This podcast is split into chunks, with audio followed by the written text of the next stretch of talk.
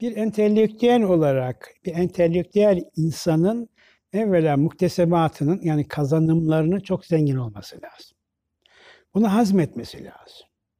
Bir içsel hesaplaşmayla kafasının içerisinde farklı kavramsal çerçevelerin oluşması lazım ki karşısına gelen herhangi bir argümanın yerine oturmasında yerine oturmasında sahip olduğu farklı kavramsal çerçevelerle çözüme ulaştırabilen insan demektir.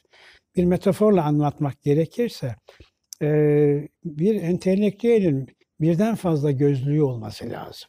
Söz gelimi bir güneş ışığı çıktığı zaman karşısında mutlaka bir güneş gözlüğünü takması lazım. Bunu kastediyorum.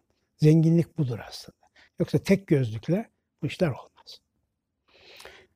Yazma meselesine geldiğiniz zaman yazma bir nevi dışa boşalma meselesidir. Yazma yazma yazmada bir manada içeride olgunlaşan fikirlerin dışarıya taşıracak vasıtanın da güzel olması lazım. Yani bir şey içeride billurlaşır, o o norm katmerleşir ve dışarıya çıkmak için kaleme hücum eder.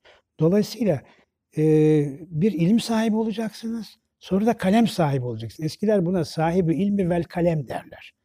Dolayısıyla ilim tarafını halletmiş olsanız bile kalem tarafı yazmada da bir kabukta olsa bile bir uslup zenginliğini yakalamanız lazım. Biz de bu ikisini zannediyorum her ikisini mükemmel bir şekilde birleştiren ve ölümünden sonra kadri kıymeti anlaşılmış olan kişi Ahmet Hamdi Tanpınar'dır.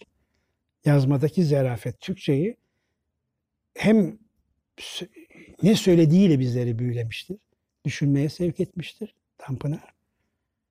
Fakat o Türkçe, işte o Türkçe. İşte yazmanın farklılığı bu noktadan şey yapar. Yahya Kemal çok zor beğenir. Çok zor. Onu tatmin etme. Hele şiirde falan. E, Ahmet Hamit Tanpınar'ın mektuplarında geçer. Bir gün diyor Ahmet Muhit Ranas'la diyor Aziz Üstad'ın ziyaretine gittik diyor. Bize diyor yarım saat muttasıl yüz yazılarımızı övgüyle bahsetti diyor. Ama döndü dedi ki diyor müsaade ediniz diyor. Şiiri ben tamamladım diyor. Onu bana bırakın diyor siz yazmayın. O da bir kabuk meselesidir. O da bir yazma meselesidir. Şiir de şiir zordur. Yani kalıpların iç örgüsüne riayet etmeniz lazım. Onun için günümüzde çağdaş Türk düşün şiirinde bir zannediyorum bir fakirlik var ise kalıpların kötü kullanılmasından kaynak.